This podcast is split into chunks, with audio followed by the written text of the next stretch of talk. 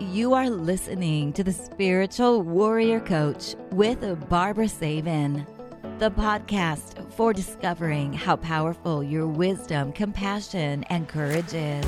Get ready to join Barbara and her guests as they explore and offer you advice on how to reclaim your power, your energy, and your authentic self. And now, here's the host of the show, Barbara Savin. Thank you for joining me today, and welcome to the Spiritual Warrior Coach podcast. I am your host, Barbara Savin, and I am here to help you reclaim your power, your energy, and your authentic self. I am a certified clinical and medical hypnotherapist, Reiki master and teacher, energy healing specialist, life coach, and best selling author of Gentle Energy Touch The Beginner's Guide to Hands on Healing. You know, I have been helping my clients for over 35 years, and the older I get, hmm, the more wisdom seems to come through. So, isn't it time that you believe in yourself? You know, your mind is going to provide you with your greatest challenges in life because it's so very, very powerful.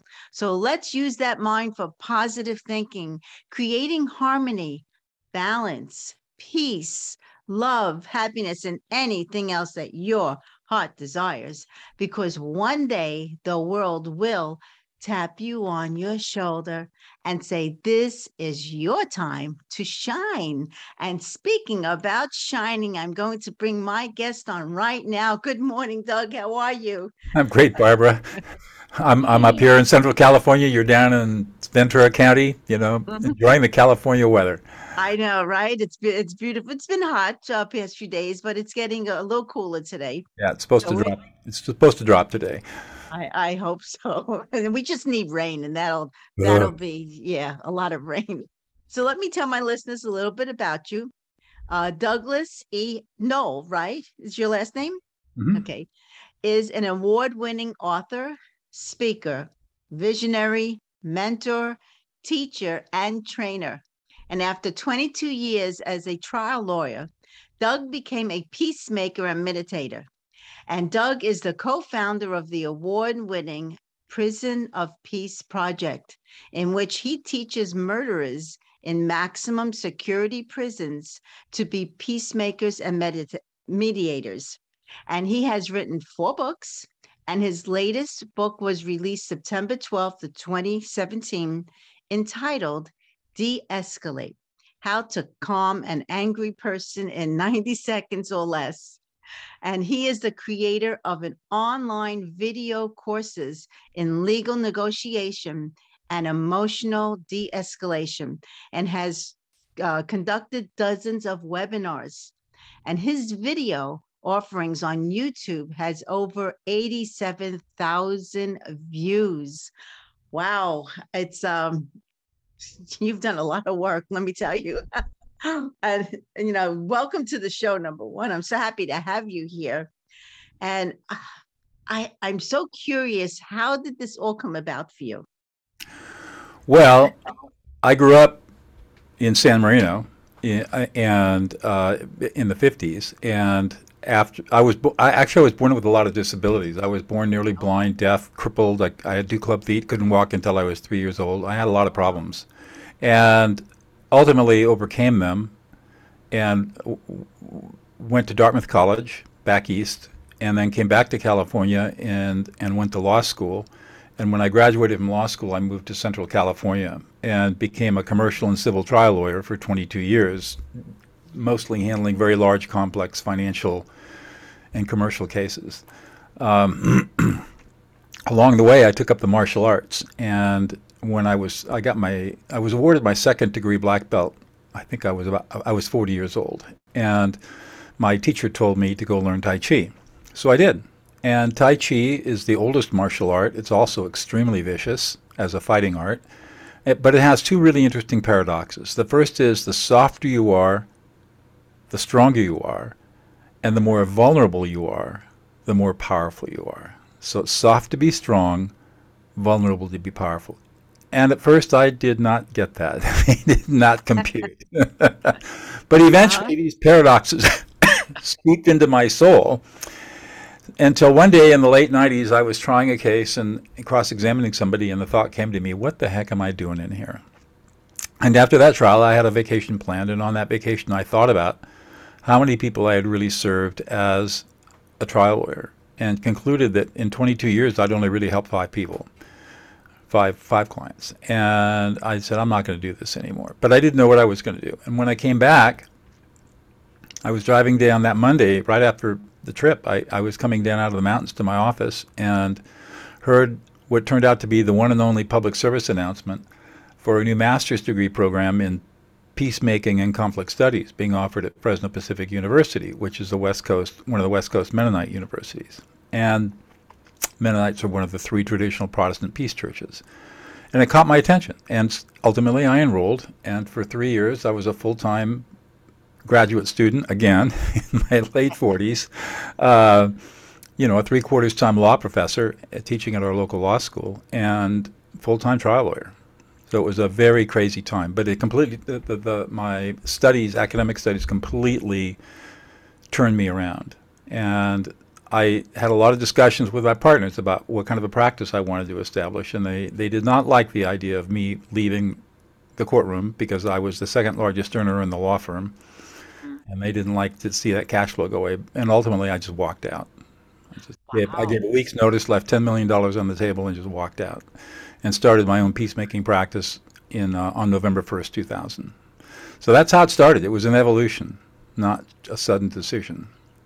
It's amazing when things just uh, come across us and then we realize that is our true purpose and passion. That's right. And that's exactly right. And I did everything I told my clients not to do. No business plan, no savings, no nothing. I just walked out and started over. Wow. Leap of that's faith. Being, being brave also. yeah yeah but you know it, I, I feel it's it's a matter of really trusting ourselves and know that we will be able to accomplish what we truly feel we need to. That's right. I mean and for me for many many years i was living a non-integrated life. You know i was a very successful lawyer on the outside but that was not on the inside. I, I was following a spiritual path that was completely opposite of what i was doing in my career. And so and that creates a lot of stress when you have that discontinuity. So it was really quite an easy decision for me to walk away because all of a sudden I could start living an integrated life, which I do today, and I've never been happier.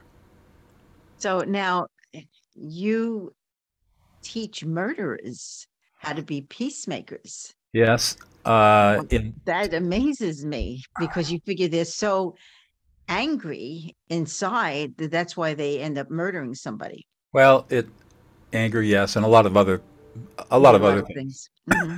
but the way that project started was uh, in 2005. I developed a a skill that is completely innovative on how to r- literally calm somebody down in 90 seconds or less, which of course led to my fourth book.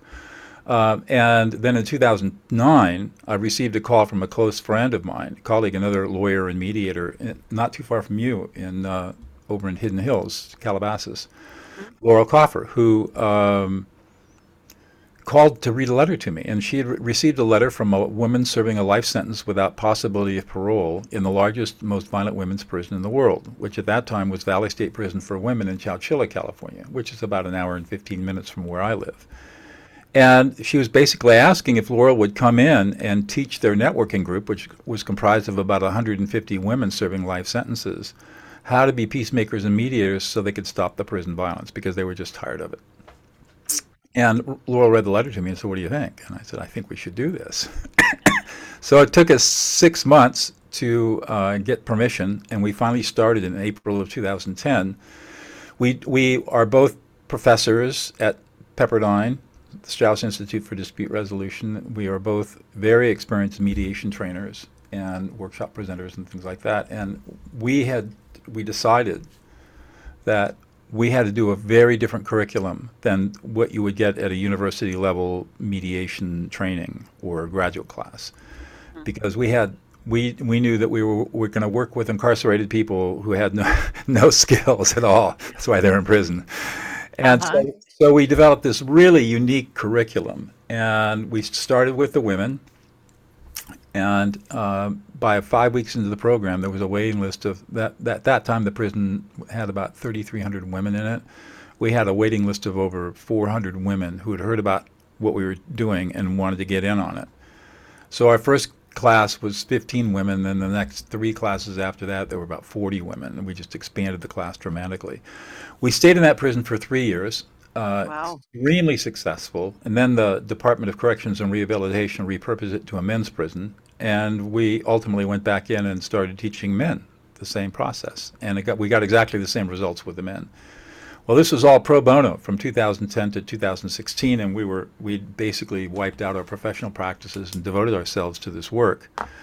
And finally, we started getting grants from the Department of Corrections and Rehabilitation to, to expand the program. And, and before the pandemic, we were in 15 California prisons. We received a grant to do a prison in Connecticut from a family foundation there, and we had a colleague who started Prison of Peace and is now in 15 prisons in Greece. And we have colleagues in Italy and Nairobi who are getting ready to start Prison of Peace in northern Italy and in Kenya. So that's how the project started. The, the we have I've trained over 20. I and my colleagues have trained over 20,000 people incarcerated in California prisons how to be peacemakers. We've had about six or seven thousand released and on parole, and to our knowledge, not one of our students has ever reoffended. Wow, it's that's incredible. Zero recidivism, yeah, and and in the prisons where we get the, when we get the program established properly, and we haven't been been successful in every prison getting it established. There, there are a lot of factors that that you know govern whether or not we're going to be successful or not that are outside of our control. But where we have been successful, which is in the majority of prisons, prison violence has been dramatically reduced on the yards where we've introduced prison of peace. Wow, that's that's a beautiful thing to hear because I know there's so much abuse in prisons. But I they're mean, I've pretty, had- they're pretty tough place. Yeah. Tough place, yeah. It it pretty very scary.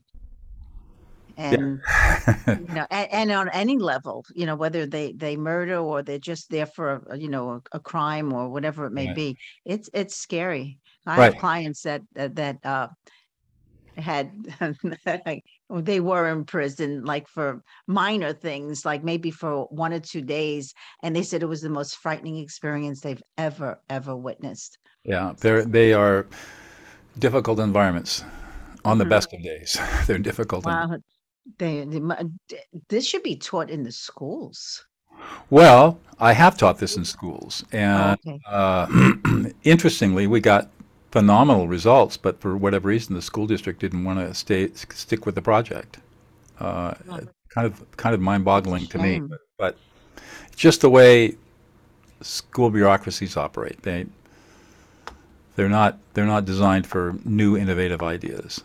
That's a shame because I, I feel a lot of, excuse me, people that will maybe commit a crime if they learn to calm themselves and not, you know, to, to take a moment to think before they react, that uh, a, a lot of situations wouldn't happen. You know, Well, probably, you know, a lot of the shootings and everything. That's right. I, I really think more importantly, parents need to learn how to listen to their, their children's emotions and be emotional coaches for their children. Every single person that I've worked with in prison has a horrible story to tell of the, about their upbringing. Horrible, just horrible. And um, there's a reason why they're there. You know, murderers are not born; they're bred, and they're bred by their parents and by or by their lack of parents or their lack of parenting. and you know they are what they are they just simply reflect the environment that they grew up in Yeah, there's always a root cause for something. Exactly. always. exactly exactly So let me ask, I mean, we all get angry. I mean, even my, myself every now and then. I get angry, I think mostly at my husband than anything else. But uh how do we actually, I mean, you're you're saying that in 90 seconds or less, you can actually stop an angry person. I'm curious how, you know, I know for myself, I before I re I react, I just step back a little bit and think, you know, it's many times we have to um choose out battles and stuff, but uh, I just sit, step back and say, all right, you know, is it worth me, you know, getting angry or or pushing somebody else's buttons and what is the, the reaction? So I'm curious, like, how do you de-escalate an angry person in 20 seconds or less? Well, the, the, the secret is understanding that we've been lied to for 4,000 years. And what we've been told by theologians and philosophers is that what makes us human is our rationality. And that's a complete lie. Just, it's totally false. There is no science to support that fundamental belief that we've had for all these years. In fact, neuroscience says exactly the opposite. What makes us human are our emotions. Mm-hmm. And we cannot be rational unless we're emotional 1st mm-hmm. Because how would you even know how to engage in rational thinking or reasoning or critical thinking unless you had an emotional experience that told you that you had a problem to solve?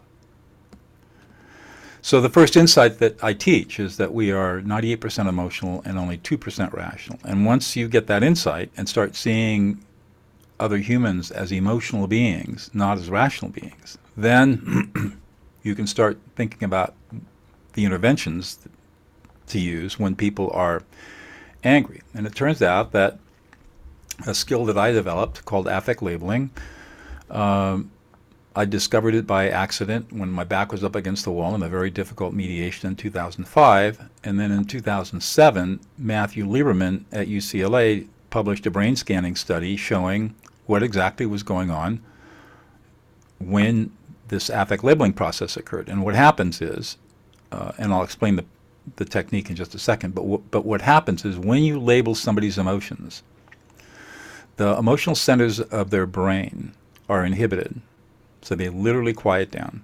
And at the same time, a part of the brain that is, Daniel Goleman called this the amygdala hijack, but the part of the executive function of our brain, the ventral ventrolateral prefrontal cortex, which is which is almost always overwhelmed with strong when we have strong emotional feelings, so we can't think clearly, uh, activates. So, literally, what I'm doing is I'm lending you my prefrontal cortex for the 30 to 90 seconds it takes for your prefrontal cortex to come back online and for your emotional centers to quiet down and for you to get back in control of yourself. And the way I do that is through a three step process. The first thing I do is I ignore your angry words.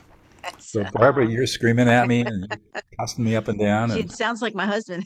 yeah, just ignore. it. You ignore the word. You heard it all before. There's no news here. You, you can uh-huh. afford to just ignore what's going on. And when you do that, two things happen. One, you you free up bandwidth to pro- do the other processing you've got to do, and two, you don't get triggered. It's only when we listen to the words do we get triggered, and, and we gets us emotional, and we re- revert to childhood programming, and then we lose it. So ignore the words. Second step, read the emotions, read the emotional data fields. We all have emotions all the time. It's data that we are presenting out into the world all the time. And what's really interesting is that our brains are hardwired to pick up on all of those emotional cues, that emotional data. Um, from an, it's really interesting evolutionary biology. We um, humans did not acquire the ability to speak language until only 230,000 years ago. But for millennia before that, hominids of all different kinds obviously were in clans and families and groups, and they communicated with each other. Well, how did they do that? They did it through emotion and emotional expression. So our brains are hardwired to understand and efficiently and accurately pick up on the emotions of other people. But the problem is because we've been taught that emotions are bad, they're weak, they make you vulnerable, they're irrational, they're bad. This whole myth of rationality thing I talked about a moment ago. We're never really trained on how to observe other people's emotions. But once you learn how to do it, and it's really simple, you just sit in silence, empty your mind, and the emotions, the other person's emotions will start flowing into your consciousness. So that's how you read emotional data fields. And then you've got to learn how to structure the data, which is in my workshops and classes. I teach you how do, how do we structure this data to make sense of it. And there's a technique for doing that um, that makes it very easy to understand what another person is experiencing. And then the third step so we ignore the words. Now we're reading the emotional data fields. We're picking up on the emotions. The third step is to reflect back the emotions to the emotional person with a simple use statement oh, Barbara, you're really angry. You're really pissed off. You know, you don't feel listened to. You don't feel appreciated. Nobody's listening to you. You feel like you're being treated unfairly. And the whole thing is really concerning to you. It makes you anxious. You're sad. You feel abandoned and betrayed. And So I'm just reflecting back the emotional experience that I see that you're having. And they, these emotions come in layers, and so we just learn how to read the different layers of emotions and reflect them back. And we do that for until four things happen. One, you say, yeah, exactly, which is what people will do. They will um, drop their shoulders, they'll sigh, and they'll nod their heads up and down affirmatively. And those are all four involuntary relaxation responses showing that you flipped the brain. The emotional centers have de- deactivated, the ventrolateral prefrontal cortex is online, back in charge, and now they're calmed down. It takes about 45 to 60 seconds. And then then you can go into, you know, find out what the problem is and deal with the problem. And where most people make their mistakes is that they try to problem solve or they try to justify it. They try to appease or apologize or they try to soothe an angry person. None of that stuff works. Never has. Or they use I statements. Those those only make people angrier. That, old, Yes. all that old I statement active listening stuff from Carl mm-hmm. Rogers and Thomas Gordon back in the 50s, all wrong. No science to support it. It's still taught. I can't believe it. It's still taught, but it is. It's taught in psychology schools and it's taught in graduate schools like at, at Pepperdine when they're trying to teach young students how to listen. They use this I statement stuff. It just doesn't work. No. And which is why I developed what I developed because I was taught all that stuff too, and uh, it did not work in the intense conflicts that I was called in to work on. And- So, and in other words, read the emotions, reflect back the emotions with a simple you statement until you get the head nod, the, the verbal response, the dropping of the shoulders, and the sigh of relief. And that's it.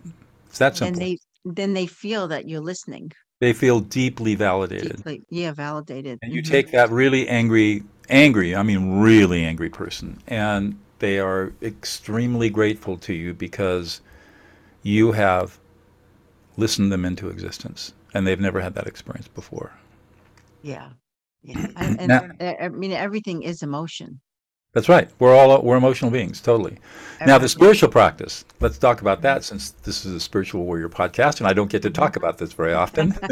Oh, like, let's do it. So Uh-huh. you're, you're familiar. I know you're well. Fam- you're very well familiar, and probably everybody who's listening has heard of the work of Eckhart Tolle. you know the presence of now. The problem with Eckhart Tolle, as with many other spiritual teachers, is that they all tell us what to do, but they don't tell us how to do it. Right? Uh-huh. There's nothing in any of his writing that says how do you get how do you become present in the moment. it happened to him in a moment of despair on a park bench. You know, he was going through a life crisis, and but he did, really doesn't know what happened, and he can't replicate it, and he can't duplicate it.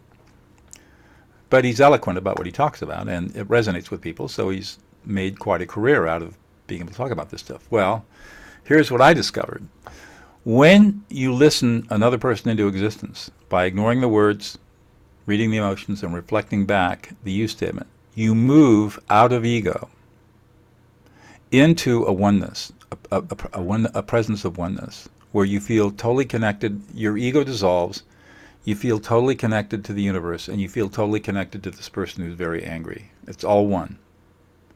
And that feeling is palpable, it's duplicable, it's replicable, and it lasts for about 15 or 20 seconds.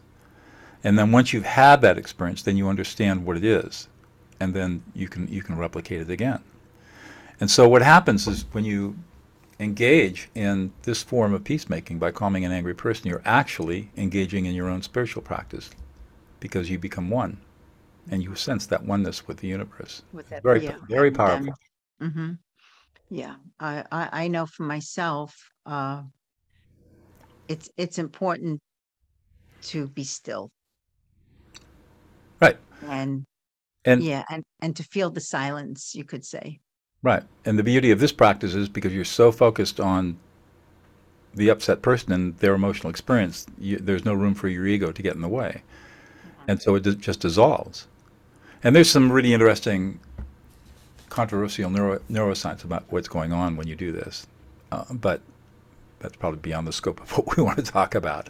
Uh, but but the but the, the, the feeling is palpable. So, do you feel that uh, people should utilize that type of feeling with a spouse or a partner? Always. Children, I've had parents that learn these skills. They stop temper tantrums immediately. The studies show that when you do this with small children, by the time they're age, they're pre-adolescent, you know, 10, 11, 12 years old, they're typically two, two grade levels ahead of their peers academically. They are emotionally far more mature than their peers. Uh, you know, they score high on emotional intelligence assessments. And all you've got to do is coach them in how to manage their emotions. Most parents don't do that. They do exactly the opposite. They invalidate their children's emotions. Right. And when it's severe enough, it causes people to do things that, that cause them to go to prison. Uh, but yes, this is a skill that will stop fights and arguments in your life forever. Period. End of story. Does it help them with depression and stress and all that? It can, because the another aspect of this is we've been talking about what I call third-party affect labeling, where I'm helping you calm down, but you can also affect label your own emotions.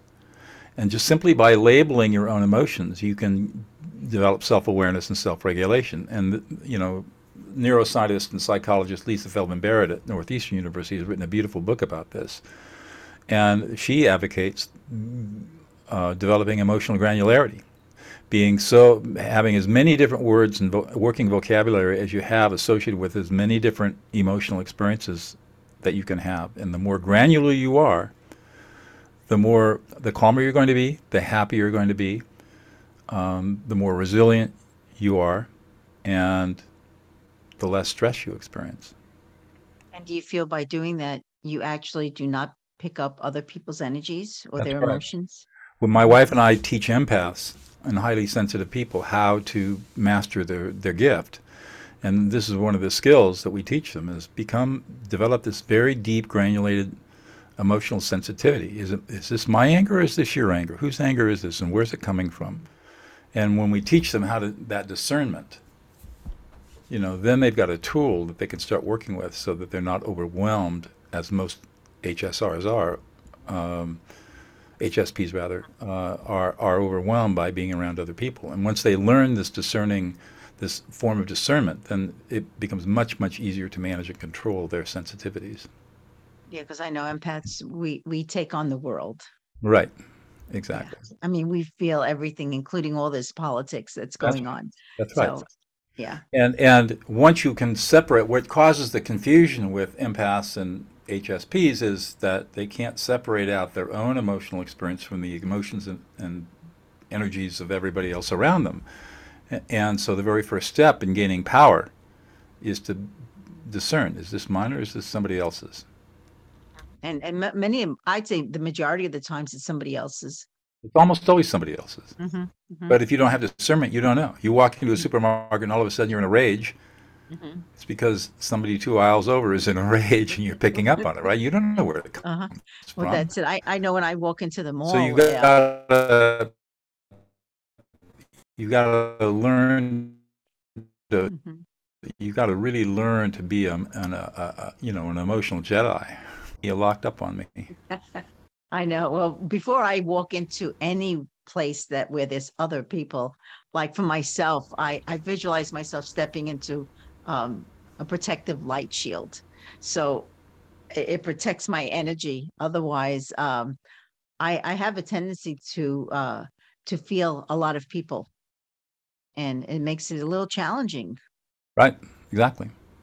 So these are the kind of skills that you can develop to help you manage all of that. Mm-hmm. hmm So, do you feel that uh, we should teach some of these politicians some of this? Maybe we Well, can they don't want to learn. piece- They- I mean, they don't want to learn. I mean, the reason Mhm. is that they're using. I mean, so people ask me, well, how do you, how what kind, how do you d- know whether you're dealing with a, a g- a- voting for the right person? I said it's very easy. Is this person leading me to the light, Mhm. or are they leading me to darkness? If they're leading me to darkness, I don't care what party they're in. I don't vote for them. Exactly. And Yeah. if you look at what's going on now, most politicians lead to the darkness because they believe that, you know, by fear and grievance and anger raises big bucks for their Mhm. campaign. And they, they, they prey on the, you know, the insensibilities of people who are not happy and, you know, they, they're, they're, they're criminals themselves and they just go to the darkness. So, so I don't vote for them, you know. No, I, I see this a lot. I, I, well, you know, I, I'm not a television person, but when um, every now and then someone else mentioned, you know, what someone's done. And I said, it's, it's all emotion. Right. They, they're playing on your emotions Right. and, and that's where everyone gets, uh, in trouble. That's right. And you know, this is this has been um, it's been growing for many many years. I, I I think that a lot of the problems that we have in our country today go to our educational our educational system has collapsed. And you know, children are not taught to be critical thinkers. They're not taught anything like what I was taught back in the 50s and 60s. And as and and the other thing that happened, the unintended consequence of the feminist movement was that brilliant women who could only be school teachers, who were geniuses teaching third grade, are now doctors and lawyers and businesswomen, and you know they have a lot of career opportunities that did not exist back uh-huh. then. And I had, when I grew up, I had teachers who were literally geniuses, and you know, you the today, at least in the region where I live, most teachers graduate in the lower half of their graduating class in college. Teaching is an easy job. It's not an easy job. Well, it's not when dealing with all the emotions of the teenagers and. Well, yeah, or whatever. It's it's not an easy job, but but it is. But because of the the way the pay, the, the way we incentivize uh-huh. that career, the best and the brightest don't go into teaching, as a general rule. So, And, and our education system suffers as a result of it. boy, does it suffer. And I've, I've never seen it so.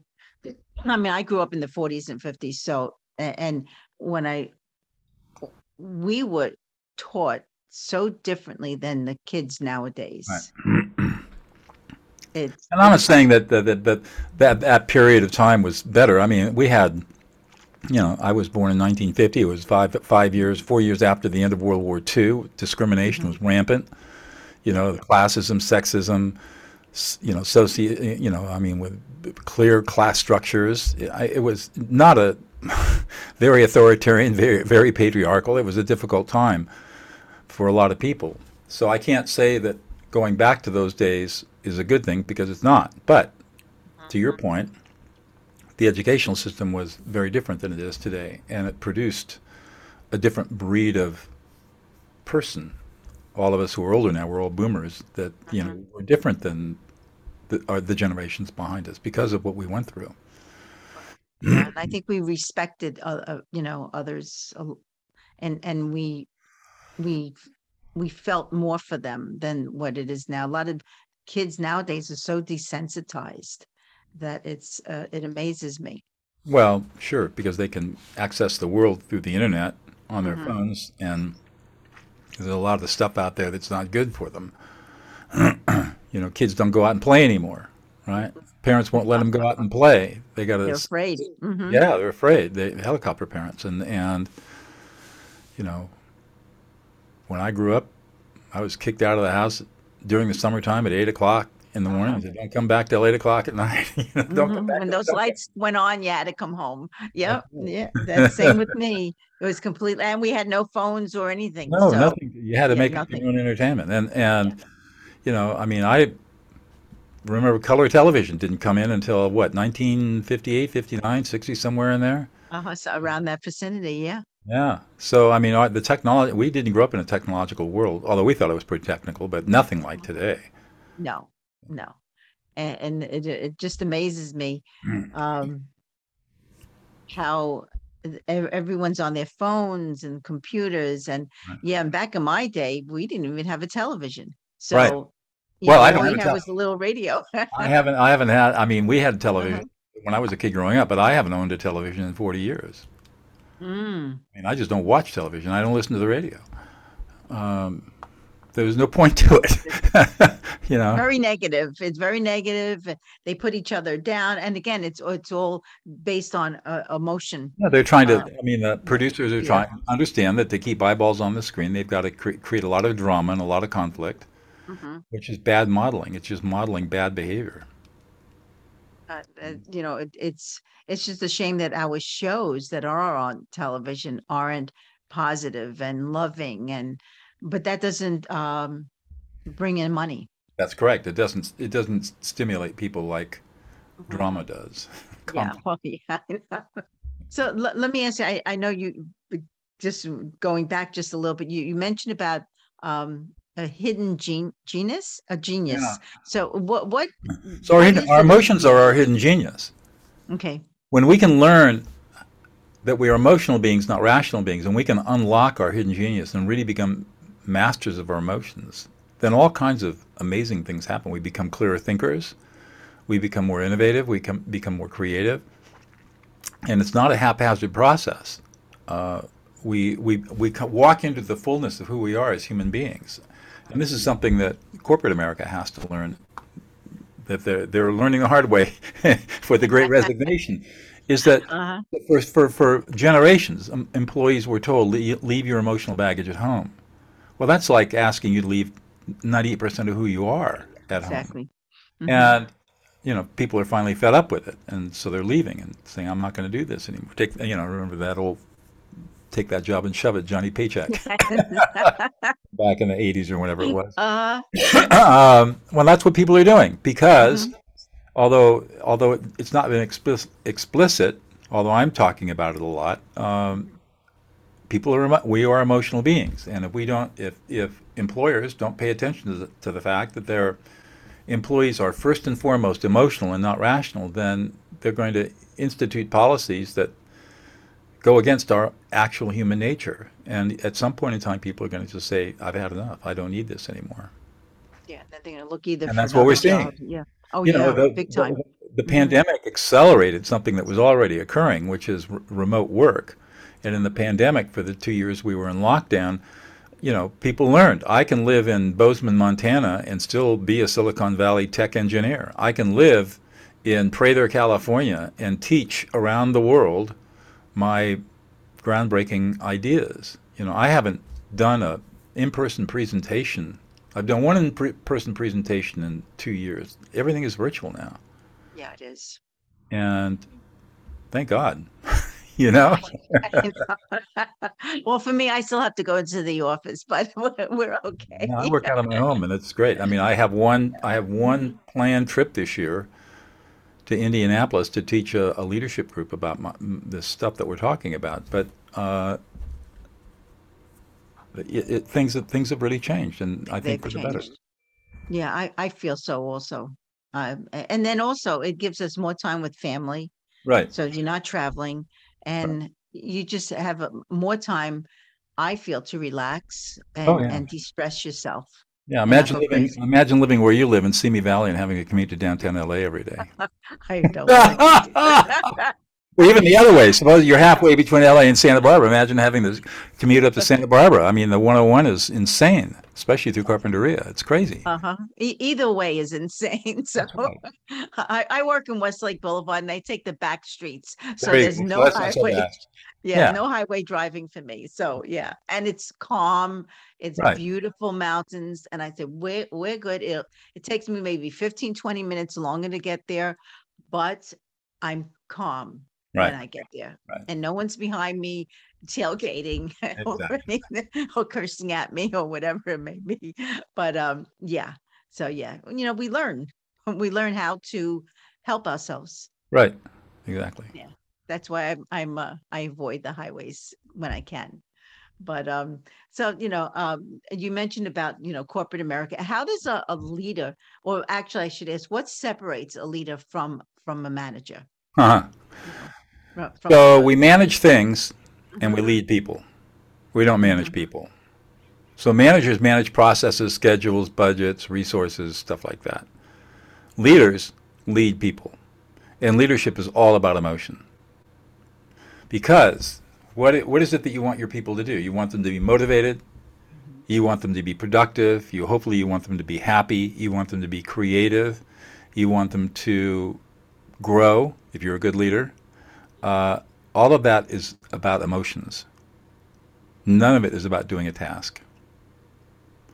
And so learning to be a leader means learning how to listen to emotions and and and lead emotionally.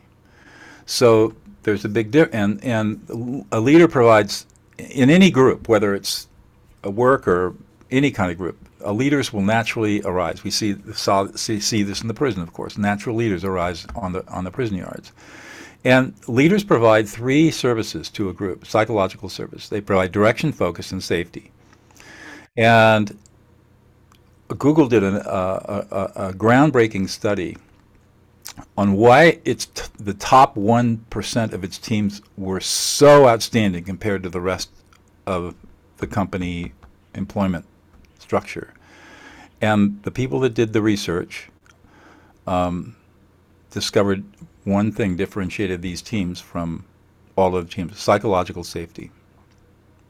When the leaders created psychological safety that allowed the introverts to feel like they were accepted, that stopped the bullying, stopped the gossip, stopped the BS, it was okay to be wrong, it was okay to make mistakes.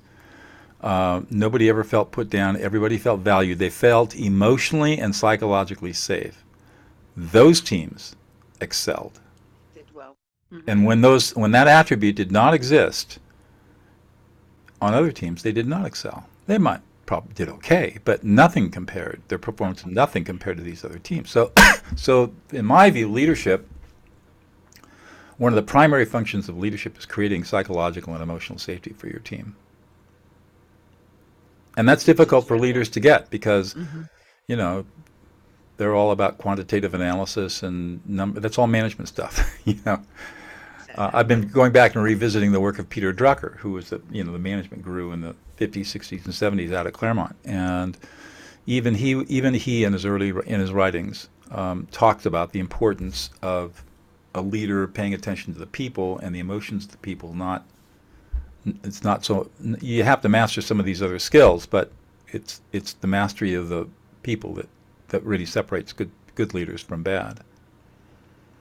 You know, I but, when I was I was a regional sales director for a, a big company, managed 500 employees, and the area that I took over was one of the worst areas, and it was all the Brooklyn, Queens, Long Island, Staten Island, all all the boroughs, and within a year's time, completely turned it around, and we became number one in the country for three consecutive years. And the only thing I did different was to show I cared.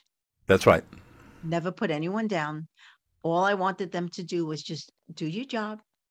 And if you needed help, just call me or I'll come visit, you know, the location. And that's all it was. And and it was amazing the difference in the people that were there. All of a sudden they cared. That's right. And and and we became number one. That's right. Yeah. So simple. And yet, there is so much resistance to this idea. Mm-hmm. I can't, I, I, I and I, the reason that I think there's a resistance goes back to what we were talking about before. The fact that we are not competent with emotions. So emotions cause us to be anxious and frightened, and we're not trained in how to be emotionally competent. There's no schooling around that so that we want to put the emotions aside because they're too messy, they're too soft, they're too touchy feely. That soft skill stuff, I don't want to do that. I want to read a spreadsheet, you know. That I can quantify. I feel more comfortable with when it's abstract and I can just focus on something that's non emotional. And as a result of that attitude in leadership, you get all this chaos and, and crisis and problems and the great resignation. Well, that's it. Yeah. And uh, I know for myself, uh, as a regional sales director, all it was was paying attention to how they felt. That's right. And if if something wasn't right, to help them correct it. That's right. That's all it is. It's, I mean, it's simple to state, not so mm-hmm. easy to execute. No, it wasn't easy, but but you can do it. That's right. It's not impossible. You just yeah, have you have to take the time to learn the skills. Mm-hmm. So let, let me ask you, because I know you know, uh, uh, and and I did the same thing for my kids. Um, what, what do you think is the most important thing that that a parent can do for say for a child? Listen their child into existence. Mm-hmm. listen to their emotions and reflect back those emotions. The science is absolutely clear about this. You know and parents don't do this. Parents routinely emotionally invalidate their children. You know and what do I, what do I mean by that? So here I am I'm two years old and I'm running well I wasn't walking at two but when I did start to walk I was running around not very well, pretty clumsy, fall over, skin my knee at say four years old, and start to cry. And what am I told? Yeah, don't cry. Don't cry. Yeah, don't be cry. tough. Be a man. Yeah. Mm-hmm. You know, don't be a sissy. Don't be a girly girl. Every parent says it, and they think they're toughening their kids up. Not. It's it's the it's the worst thing you can do to a child is tell them to deny their emotions because they, they, they their, their brains are forming, their emotional centers of their brain, um, the limbic system and the amygdala, they haven't completely come online yet, and they're developing from 18 months until about six years old. And they've got the brain has to have all this experience and be taught how to manage emotions. And parents, of course, don't do that because it, it wasn't done to them. So they become kids become emotionally stuck. They, most children stop emotional development at six years old, and they grow into physical adults with the emotional maturity of a six-year-old. And you wonder why we have all these problems we have, and why we see people. I mean, you see it in your therapy business, I'm sure. A lot, a lot of problems because people were emotionally stunted. They weren't, and they've never felt emotionally safe. So you're not emotionally safe. How are you going to have an intimate relationship with another human being if you don't feel emotionally safe inside yourself? So How can we get this to the schools? They don't want to listen. I don't know how we get it to them. I mean, I've, I, they've had every opportunity. I mean, like I said, I've worked with the fifth largest school district in California as an example. I am going back to Indiana to teach a leadership institute for school principals back there. But um, this is all this knowledge is new, and bu- school bureaucracies are so entrenched and so difficult to work with that instituting change of any kind is almost impossible. So in actuality, any type of like emotional invalidation can, can be deadly. It's absolutely deadly. There's research that shows how deadly it is. And you in California, have you have you come across the ACEs study, the Adverse Childhood Experiences study out of San Diego? That'll scare you. You can Google it. Just Google ACEs study. Um, John Felitti and his researchers down in, at Kaiser Foundation San Diego did a longitudinal analysis of patients coming into the Kaiser system in San Diego. You know, San Diego's a middle class, upper middle class county. It's got poverty, but not a lot of it, a lot of military. And they were able to correlate. They sent out questionnaires to like 20,000 people that they had in the database. And they were able to correlate what people experienced as children to medical outcomes later in life. And they found that anybody who has suffered from three adverse childhood experiences was a thousand times more likely to die of cancer or COPD or diabetes or obesity or any other of these comorbid horrible diseases. And they found that people that had three three or more adverse childhood experiences we're more likely to go to prison. We're more likely to be addicted. We're more likely to take up smoking, to engage in antisocial behavior, to drop out of school. To, I mean, just really poor life outcomes. And there were they identified nine adverse childhood experiences, of only which two were physical, sexual abuse and physical abuse. The other seven were all emotional. Emotional. Wow, my parents must have really raised me well then. because well, it's when amazing back, that we yeah. do as well as we do. Yeah. But but I mean, it's all on a continuum. And now we're talking about the mm-hmm. extremes: people that go to prison, people that die of cancer at you know a relatively young age that had adverse childhood experiences. But there's a whole continuum of people behind them who are not suffering that way, but they're still suffering. They're unhappy. Oh, they're miserable. They live unfulfilled lives. They feel empty. They're not happy in their marriages um, you know, they raise kids, and maybe the kids give them happiness, maybe not. You know, it, it's a big crapshoot. But the very, very few people, there are very few people who will, will on, can honestly say, "I am a happy human being." Most people will say, "I'm, yeah, I'm, I'm okay. I'm, I'm content." But to say that they're happy and truly mean it, very few. Very few. Well, I can say I'm happy. I can. Too. I can too. I know.